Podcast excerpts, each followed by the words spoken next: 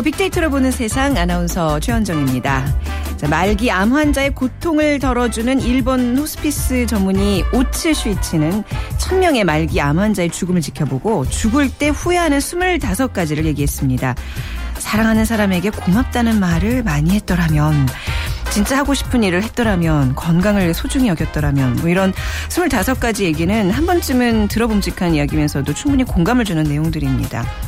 자, 주말 앞둔 금요일입니다. 이번 주말에 실천해보면 좋을 내용들도 눈에 띄는데요. 가고 싶은 곳으로 여행을 갔더라면 죽도록 일만 하지 않았더라면 맛있는 음식을 많이 맛보았더라면 그리고 인생의 마지막 순간에 후회하지 않기 위해서 가족들과 친구들에게 사랑한다 고맙다 이 소중한 마음 전하는 것도 잊지 말아야 되겠습니다. 자, 이번 주말에 그래서 가족들과 어디든 좀 떠나봐야겠다 생각하는 분들 계시죠? 오늘 빅데이터로 보는 세상 새봄이 찾아온 핫클릭 여행지에 귀 기울여 주시면 어떨까요? 오늘 경주 괴릉으로 함께 떠나보겠습니다. 그리고 그것이 궁금하다는 애청자의 사연 귀농 귀촌에 대한 궁금증을 빅데이터로 풀어드리도록 하죠. 자, 방송 중에 저희와 함께 얘기 나눠주실 분들 휴대전화 문자 메시지 지역번호 없이 샵 9730, 샵 9730입니다. 짧은 글은 50원, 긴 글은 100원의 정보 이용료가 부과되고요. 또 콩 다운받으셔서 예, 생방송도 듣고 무료로 문자 참여하실 수 있습니다.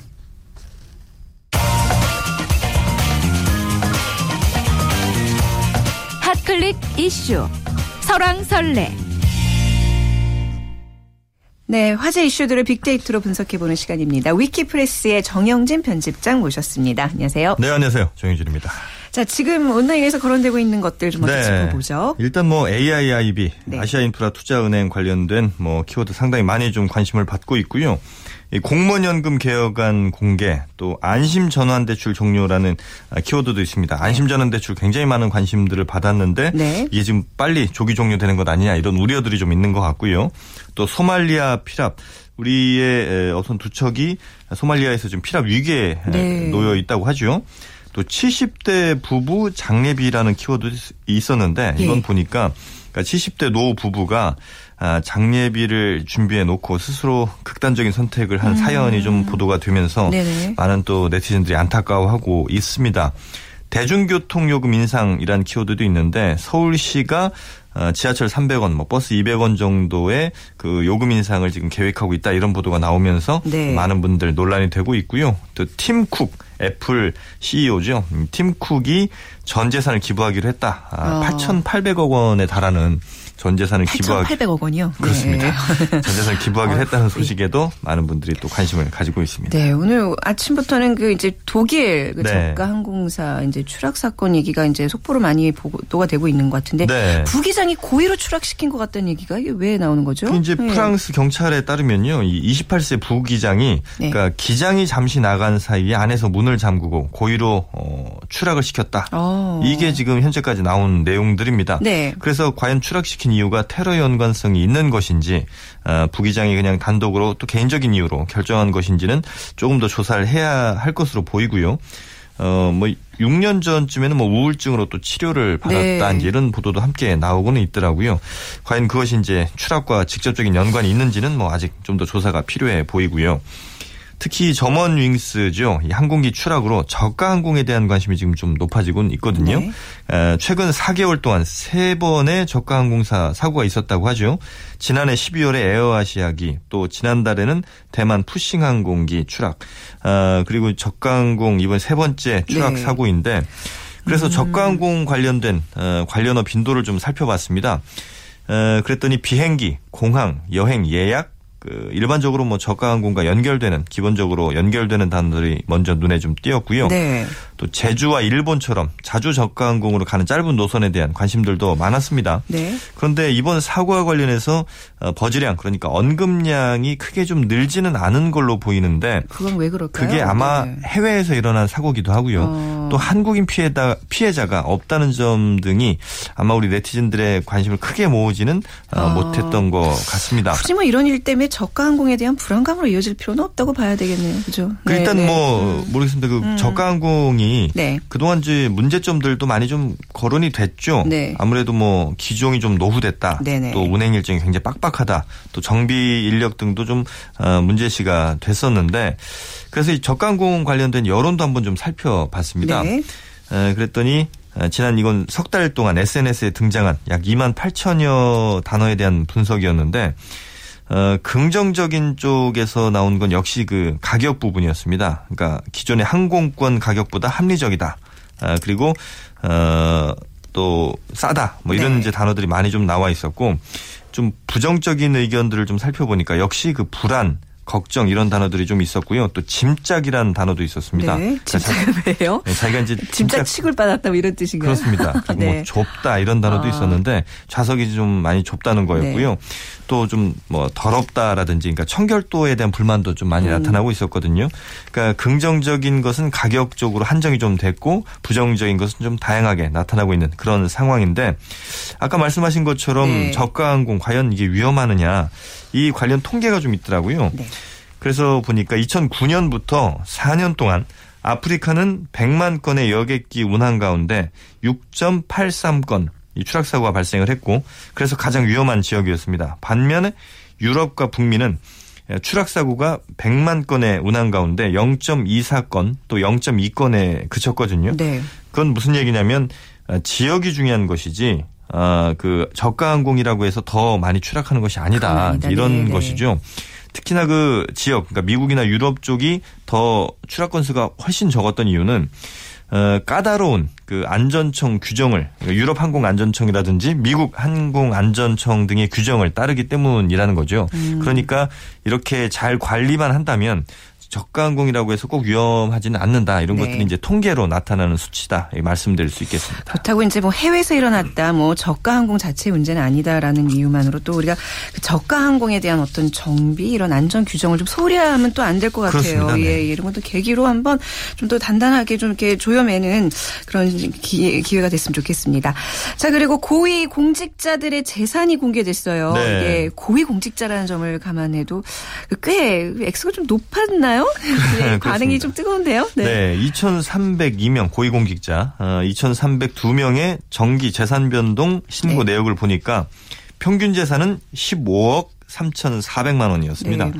어, 전년보다 대략 한 2억 원 정도 어, 늘어난 것이고요.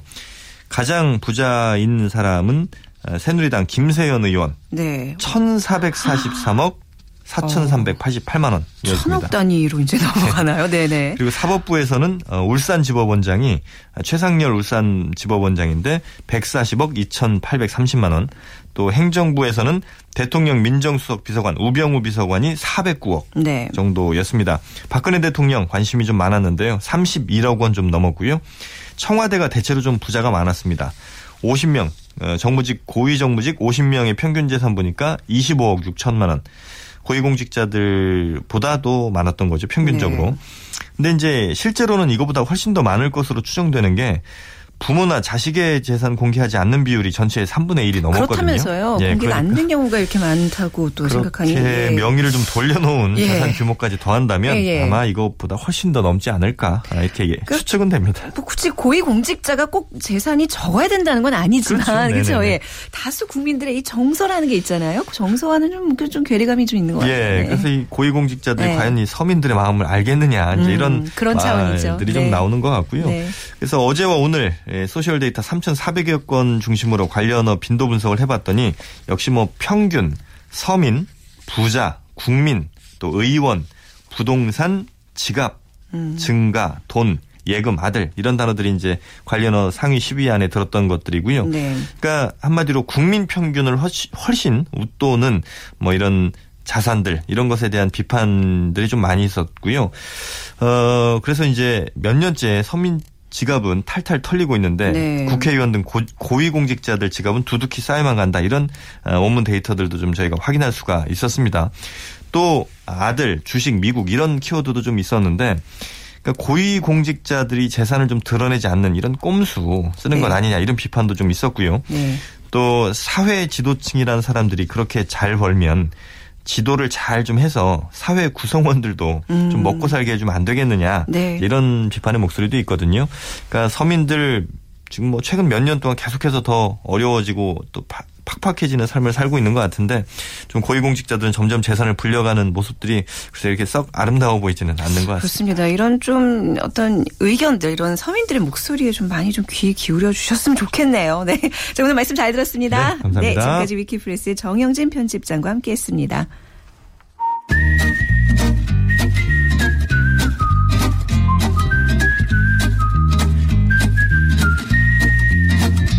감성 추천. 이곳으로 떠나볼까? 네, 빅데이터로 분석한 핫클릭 여행지로 떠나보겠습니다. 역사 여행가 권기봉 씨와 함께하죠. 안녕하세요. 네, 안녕하세요. 네, 이제 3월 말 4월 5월 이제 요 계절에는 특히 금요일 이 시간을 손꼽아 기다리는 분들이 많거든요. 네, 그렇죠. 네, 더 많은 부담감을 갖고 책임감을 갖고 자, 오늘 예. 어디 어떤 핫클릭에 좀 주목해야 될까요? 네, 요즘 인터넷을 보면 아무래도 이제 봄도 되고 하니까 네. 여행과 관련한 그 이 검색들을 많이들 하시는데요. 특히 네. 이 봄꽃 소식에 대한 이 궁금증이 아주 큰 것 같습니다. 특히 네. 어, 뭐 벚꽃이나 산수유 아주 대표적인데요. 네. 뭐 거의 지난 한 주 동안 한 12만 건에 이르는 검색량을 보여줬습니다. 네. 근데 다만 이제 봄꽃 여행지는 몇 주에 걸쳐서 이제 말씀을 드렸으니까 네. 오늘은 봄꽃 그 자체보다는 이 봄꽃을 배경으로 해서 네. 또 다른 뭐 역사적 재미도 있고 어. 즐길 수 있는 곳들을 한번 찾아볼까 합니다. 꽃도 보고 어떤 예. 역사의 흔적도 찾아갈 수 있는 곳 예, 그런 그렇죠. 곳으로 간다면 어디가 좋을까요? 예, 네. 경북 경주가 어떨까 싶은데요. 아, 경주 좋죠. 예, 네네. 지금 뭐, 이제 네. 벚꽃이 만발할 이 시점이 됐고 네. 또 여기 가면 뭐 벚꽃뿐이겠습니까? 뭐 먹거리도 있고 네. 볼거리도 있고 아주 좋은 곳들이 많죠. 네.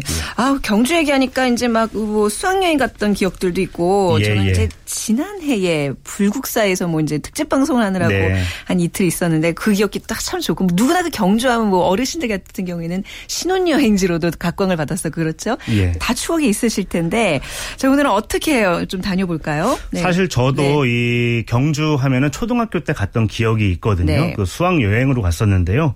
사실은 경주를 갔지만 어디를 갔는지는 제가 한 20살 이상이 될 때는 거의 기억을 하지 못했어요. 근데 음. 네. 사진을 보니까 사진이요. 네. 이제 뭐 첨성대도 갔고 불국사도 갔고 뭐 그렇더라고요. 네. 아무래도 이제 그 당시에는 주마간산식으로 이제 가다 네. 보니까 이제 다 이 기억이 네. 음. 강하게 남아 있지 않았던 것 같은데요.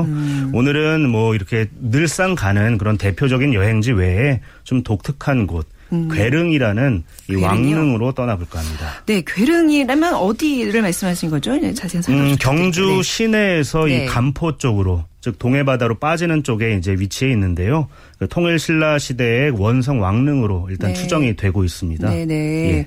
그꼭 가면 뭐 어떤 좀 특이한 게 있어요? 그 오늘 추천해 주실 만한 이유는 뭐죠? 음, 네. 왕릉 하면은 기본적으로 이렇게 봉긋한 그 네. 공분을 떠올리기 쉬운데요. 또 경주의 왕릉들은 규모도 어마어마하지 그렇죠. 않습니까?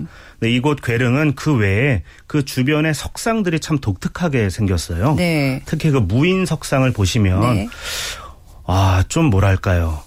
이 중동 사람 닮았다 어. 싶을 정도로 서역인들, 이, 예, 아랍인들 그 말씀하시는 오똑한 네. 코에 네. 부리부리한 눈매 음. 그리고 이 턱수염 네. 이런 것들이 아, 신라 시대 사람들하고는 좀 달리 생겼다 하는 생각이 어. 상당히 강해지는데요. 네네. 그런 무인 석, 석상이 아주 그 독특한 곳입니다. 그러니까 신라 시대의 어떤 그런 활발한 무역 교류를 좀 반증해 주는 예들이 아닌가 싶어요. 예, 그런 서역인들이 많이 등장하잖아요. 뭐 우리 흔히 알고 있는 처용인도 예, 이제 예. 서역인이라는 설도 있고 그렇죠.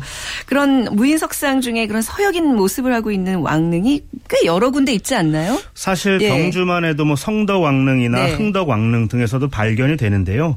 어, 이거는 사실은 이 서역과의 교류를 봤을 때 우리가 중국을 먼저 떠올리기 쉽거든요. 왜냐하면 그 길목에 있기 때문에. 근데 차이점이 있다면 중국에 있는 그 서역인들의 상은 크기가 고작 한 30cm 정도밖에 되지 어, 않는 그런 네. 작은 규모예요. 근데 우리 건 어때요? 하지만 이 괴릉만 해도 벌써 한 2.5m 정도의 높이를 자랑하고요. 네. 또이 뭐랄까요 부피도 상당한 그 어마어마한 크기인데요. 또 그거 이 규모만이 아니라 섬세함이나 아니면 이 조각급 상태, 네. 즉그 생동감 이런 것들이 결코 비교가 되지 않을 정도로 뛰어납니다. 어. 어. 떻게 보면은 이 신라 사람들이 서역인을 직접 보지 못했다면 네. 뭐 상상만으로 이 조각을 하기에는 쉽지 않았을 정도로 그렇게 아주 현실적인 사실적인 모습을 보여주고 있는데요. 음. 네. 어, 괴릉 가시면 정말 특히 이제 해질 때 네. 가시면 약간의 뭐랄까요 그늘이 지면서 네. 이 얼굴의 그 어. 이 부피감 네. 그리고 이게 굴곡진 모습들을 아, 더 음, 이렇게 음영해지면서 더 예, 예, 입체감 느끼기- 있게 느낄 수 있군요. 네, 예, 예, 네. 느끼기가 쉽습니다. 예. 그러니까 그야말로 좀 사진을 잘 받을 수 있는 그 시간대, 그러니까 예, 저녁 예. 때, 해질 때 찍으면 좋다는 그렇죠. 얘기인가요? 해질 때 네. 아니면 은 이제 막 해가 떠오를 아. 때 우리 골든 아워라고도 네. 이제 표현을 하는데요.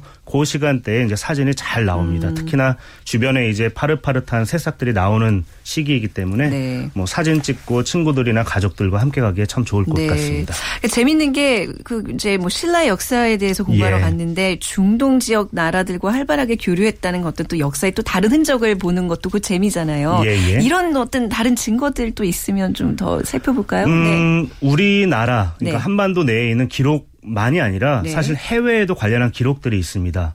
이제 서역인이라고 하면 보통 우리 중동 아랍을 네. 의미하는데요. 실제로 아랍 쪽 기록을 보면 9세기 아랍인들에게 이미 신라가 알려져 있었습니다. 예컨대 그 사학자이자 지리학자인 그 알 마크디시는 그 창세와 역사서라는 책에서 이런 네. 표현을 남겼어요.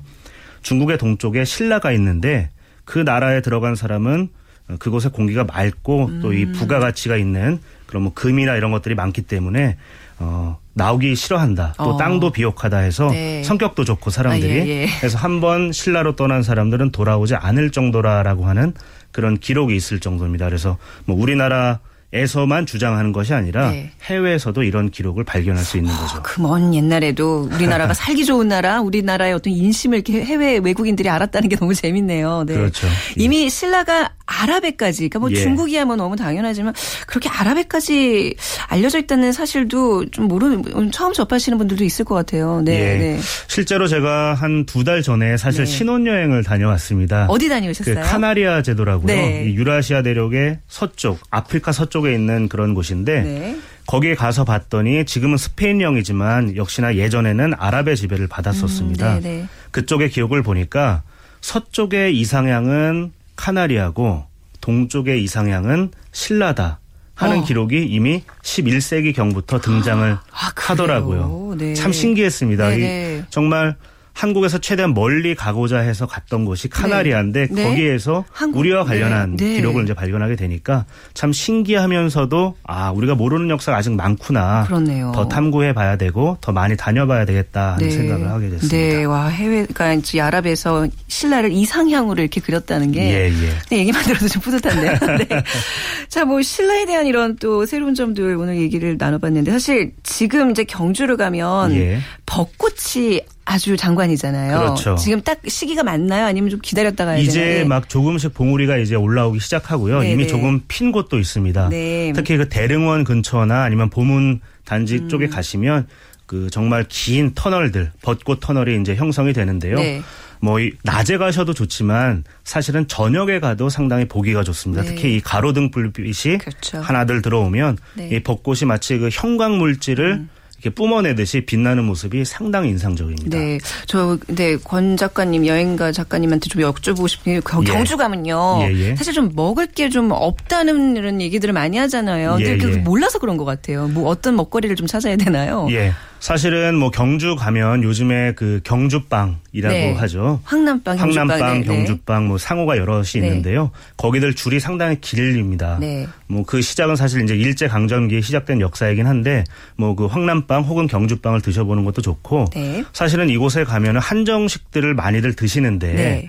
이 한정식 역시도 사실은 이 일제 강점기를 거치면서 만들어진 어떻게 보면 식당용, 아 그래요. 술집용 이제 음식인데요. 어, 그러면 경주만의 그 어떤 독특한 그곳의 고향 음식이 없어요? 사실은 이 네. 경주는 이 바닷가가 가깝기 때문에 네. 고등어 요리 네. 그리고 가자미 요리가 상당히 발달돼 있습니다. 네. 그래서 사실은 일반 여행 음식점을 가시면 찾기가 쉽지 않지만 네. 한 골목 두 골목 들어가시면 아. 이 지역 주민들이 하시는 작은 소박한 식당들이 있어요. 음, 네. 거기서 그 약간 뭐랄까요 찐덕하게 말린 가자미나 어. 고등어 요리를 부탁드리면 아마 네. 해주실 겁니다. 상당히 경주에서만 맛볼 수 있는 또 경주의 그 예전에 양반들이 드시던 네. 그런 음식을 맛볼 수 있을 겁니다. 그래요. 경주가 항상 그 한정식당에 왜 쌈밥 같은 거 그렇죠. 유명하잖아요. 근데 예, 예. 그것도 한두 번이지 매번 그것만 먹으면 질렸는데 이제 골목으로 안에 들어가서 예, 좀 예. 이렇게 꾸덕꾸덕 말린 가자미 그렇죠. 또 이제 간한 그 고등어를 고등어. 먹, 먹으러 예, 예. 가겠습니다.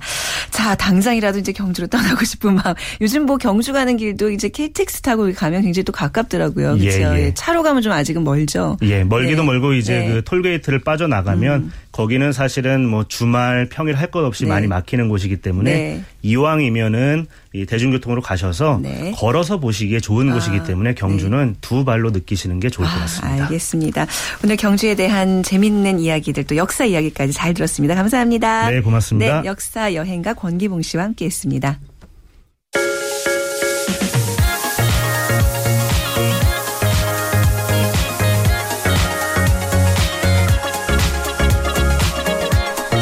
분석.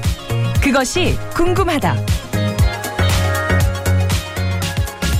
자, 오늘 청취자의 궁금증을 빅데이터로 분석해보는 시간. 그것이 궁금하다. 소셜 분석 컨설턴트 김덕진 씨와 함께 하겠습니다. 안녕하세요. 네, 안녕하세요. 네. 자, 오늘 귀농 귀촌에 대한 이야기. 네. 자, 저희 부부는 40대 팍팍한 도시 생활도 힘들고 특히 5학년 저희 딸이 아토피가 심합니다. 음. 귀농 귀촌 얘기만 나오면 귀가 번쩍 뜨입니다. 빅데이터로 분석해 주세요 하시면서 박영희님께서 보내주셨는데요. 네네. 아 진짜 뭐 교육 문제 또 아이들 건강 때문이라도 요즘 뭐 농촌 생활하고 싶다는 사람들 많아졌잖아요. 네, 맞아요. 왜 요즘 이렇게 특 별히 귀촌에 대한 관심을 받고 있는 걸까요? 예. 네, 특히 뭐 최근에 이제 미디어들을 통해 네. 가지고 연예인들의 귀촌 얘기까지 많이 네. 볼수 있잖아요. 뭐 특히 얼마 전 이제 뭐 아이돌 출신 가수인 이효리 씨가 남편과 함께 이제 제주도에서 수선 옷차림으로 시골에서 사는 모습이 공개돼서 많은 사람들에게 또 신선한 충격을 안겨줬었는데요. 네. 그러다 보니까 이렇게 귀농, 귀촌에 대한 이야기들이 이제 사람들에게 상당히 많이 관심을 받고 있는 시즌이기도 네. 합니다. 아, 좀 정확하게 우리 용어 정리를 해야 될 것 같아요. 네네. 귀농, 귀촌. 이게 좀 다른 얘기죠? 네, 맞습니다. 네, 이제 네. 엄밀히 말하면 이제 앞서 말씀드린 연예인 부부 같은 경우는 귀농이 아- 귀농이 아닌 이제 귀촌에 해당을 하는데요. 네. 이제 귀농과 귀촌의 개념을 정확하게 말씀을 드리면 귀농은 한마디로 농업을 주된 직종으로 삼는 농민. 주된 그러니까- 직업이죠. 네, 그러니까 뭐 그렇죠. 텃밭 취미 삼아 갖고 이런 건 아닌 그렇죠. 거죠. 그러니까 내가 한마디로 농, 농업을 해서 돈을 아, 벌겠다. 네, 그 네. 목표로 가는 것이 바로 귀농이고요. 귀촌 같은 경우는 이제 말씀하신 것처럼 취미로 텃밭을 가꾸거나 아니면은 내 그냥 고향이나 아니면 내가 살고 싶은 곳을 이제 시골로 가는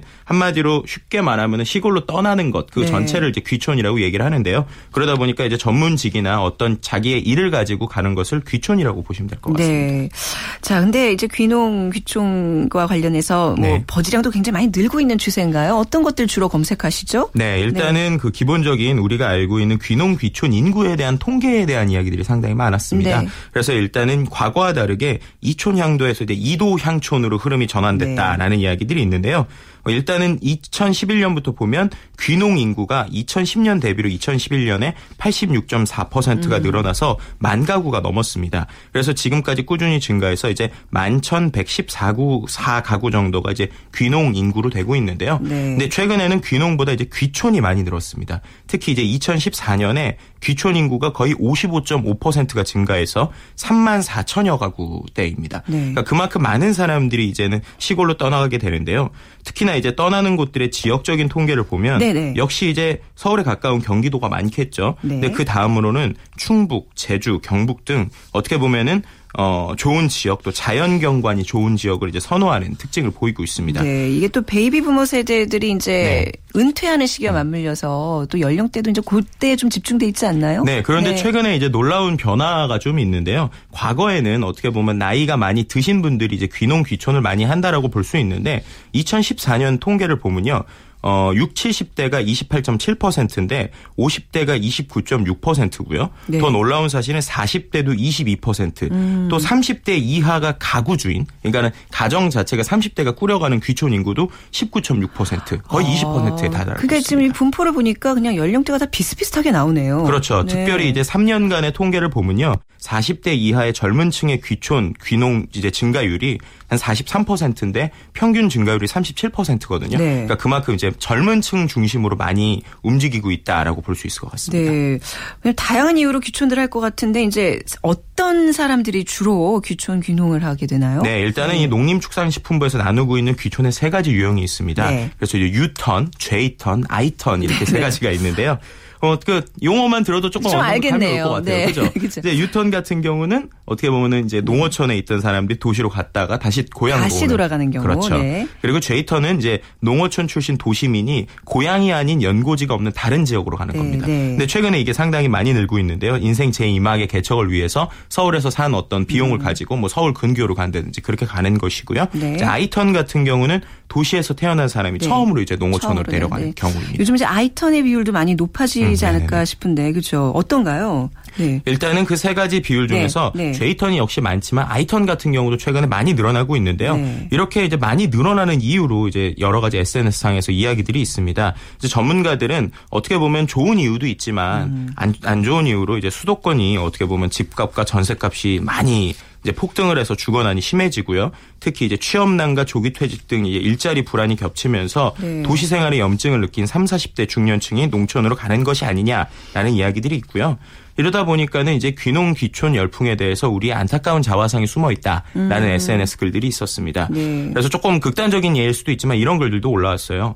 되든 안 되든 퇴직하면 집 담보로 돈을 땡겨서 자영업을 시작을 했다가 하다 망하면 이거는 식솔들과 함께 본인도 끝내는 것이 한국 가장의 운명이다. 네. 그래서 차선책이 귀소, 귀농인이 설득하다가 이혼당하는 것보다는 뭐 귀농을 하거나 뭐 이런 식의 아, 그러니까 약간 네. 어떤 극단적인 그 선택의 끝에 있는 게 귀농 귀촌을 하고 이렇게 여기는 분들도 있는데 사실 이제 네네네. 요즘 추세는 이게 아니긴 하잖아요. 그렇죠. 그렇죠. 네, 네. 그렇게 아닌 것들이 이제 젊은 층 같은 경우도 보면은 어 정부에서도 특히 이제 젊은 층에 많은 지원을 해주고 네, 있잖아요. 네. 그러다 보니까는 실제 이제 SNS의 목소리도 보면은 청년이 이제 귀농을 하면 정부에서 지원해 주는 게 많기 때문에 차라리 최근처럼 공무원이 최고 직업이다라고 음. 불리우는 상황에서 귀농이 공무원보다 못할 것이 없다. 왜냐하면 음. 한 만큼은 벌기 때문에 자기가 부지런하면 너무 돈 벌겠다는 환상이 아니라 여유롭게 네. 살기 위해서는 분명히 젊은 층도 괜찮다라는 이야기도 있었고요. 네. 또 한편으로는 1, 2, 3, 4 1, 2, 3차 산업 모든 산업이 이제 다 돌아가고 나서 이제는 다시 1차 산업으로 돌아오고 있고 네. 또 과거에는 분명히 우리나라에서 1차 산업을 한다는 것이 조금 부끄럽게 여길 네, 때가 네. 있었는데 이미 그 시대가 지났기 때문에 또 새로운 대한민국은 어떻게 될까 궁금해하시는 이야기들도 있었습니다. 네. 근데 이 귀농 귀촌이라는 게 정말 철저한 준비 없이 내려갔다가는 실패할 확률이 더 높다는 얘기들 이제 많이 네, 어떤 맞습니다. 이렇게 사례들 통해서 알 수 있는데 그래도 귀농에서 이런 게 참 좋다. 혹은 이제 아 이런 것 때문에 많이 힘들었다. 이런 음. 네. 사례들이 있으면 좀 소개시켜 주세요. 네, 실제 이제 귀농을 하셔서 이제 귀농의 생활을 즐기고 계시는 분들의 네. 글이 좀 있었는데 다른 것보다 흙에는 명상을 돋구는 뭔가가 있다. 그래서 호미지라는 시간이 너무 평화롭다. 음. 아. 그래서 흙을 친구 삼아 살자고 처음에는 친구가 그 권유를 했었을 때는 아 귀신은 뭐 하나 쟤 좀 잡아가지 이런 이제 마음이 있다가 지금은 너무 고맙다라는 네. 이야기도 있었고요. 또 이제 제주도로 내려간 부모님에 대한 이야기를 보면서 아 4년 정도 됐는데 거기서 처음에는 몸이 힘들었지만 뭐 낚시도 즐기고 여러 가지 지원을 받으면서 지금은 커뮤니티를 잘 꾸미면서 살고 있다라고 네. 하는 긍정적인 의견들도 있었고요. 부정적인 것은 이제 아나운서님 말씀해 주신 것처럼 충분한 사전 준비 없이 떠났을 때 참 힘들었고 네. 다른 것보다 농사가 잘 안 돼서 힘들 때도 있지만 네. 농사가 잘 됐음에도 이제 우리가 알고 있는 FTA나 여러 가지 요즘 귀농 인구가 아, 늘어나다 보니까 네. 예전만큼 수익이 많지 않다 그래요. 그래서 그런 것 때문에 참 힘들어하는 부분. 네. 또 기존 커뮤니티와의 충돌 때문에 힘들어하는 부분 등 이제 어떻게 보면은 철저한 준비가 없이는 네. 나갔을 때 위험한 부분들이 있고요. 그러다 보니까는 도시로 역귀농하고 있는 인구도 이미 2%대가 넘었다고 합니다. 네. 자, 이왕 뭐 결심한 거 그러면 좀 성공을 해야 되는 거잖아요. 네네네. 귀농 귀촌 잘할 수 있는 방법 좀 끝으로 네. 간단하게 정리해 주시죠. 뭐 다양한 이야기들이 있겠지만요. 어떻게 보면 SNS에서 정말 실제 그 마음이 드러나는 글로 좀 정리하고 싶습니다. 농촌에서 살려면 첫 번째 마을회관에 기부를 해야 되고 둘째 유식한 척하지 말고 네. 셋째 말을 아끼고 아. 마을 청소를 해야 되고 네. 술을 자주 사야 되고 주정하지 말고 비싼 차를 굴리지 말고 네. 거드름을 삼가면 가능하다. 아, 현지 적응을 잘해라. 현지 맞습니다. 정서를 잘 읽어라. 뭐 이렇게 요약할 수 있겠네요. 네, 맞습니다. 네. 자, 오늘 모처럼 또 이렇게 왜 흙내가 좀 그리워지는 음. 그런 봄철을 맞아서 귀농귀촌에 대한 얘기했는데요. 저희가 더 다음에 기회 있으면 네. 좀 자세히 또 다뤄보는 시간 갖도록 하겠습니다. 네. 자, 오늘 말씀 잘 들었습니다. 감사합니다. 네, 지금까지 소셜 분석 컨설턴트 김덕진 씨와 함께 했습니다. 자, 빅데이터로 보는 세상 오늘 마칠 시간이고요. 저는 월요일 아침, 예, 오전 11시 10분에 다시 찾아뵙도록 하겠습니다. 지금까지 아나운서 최원정이었습니다. 고맙습니다.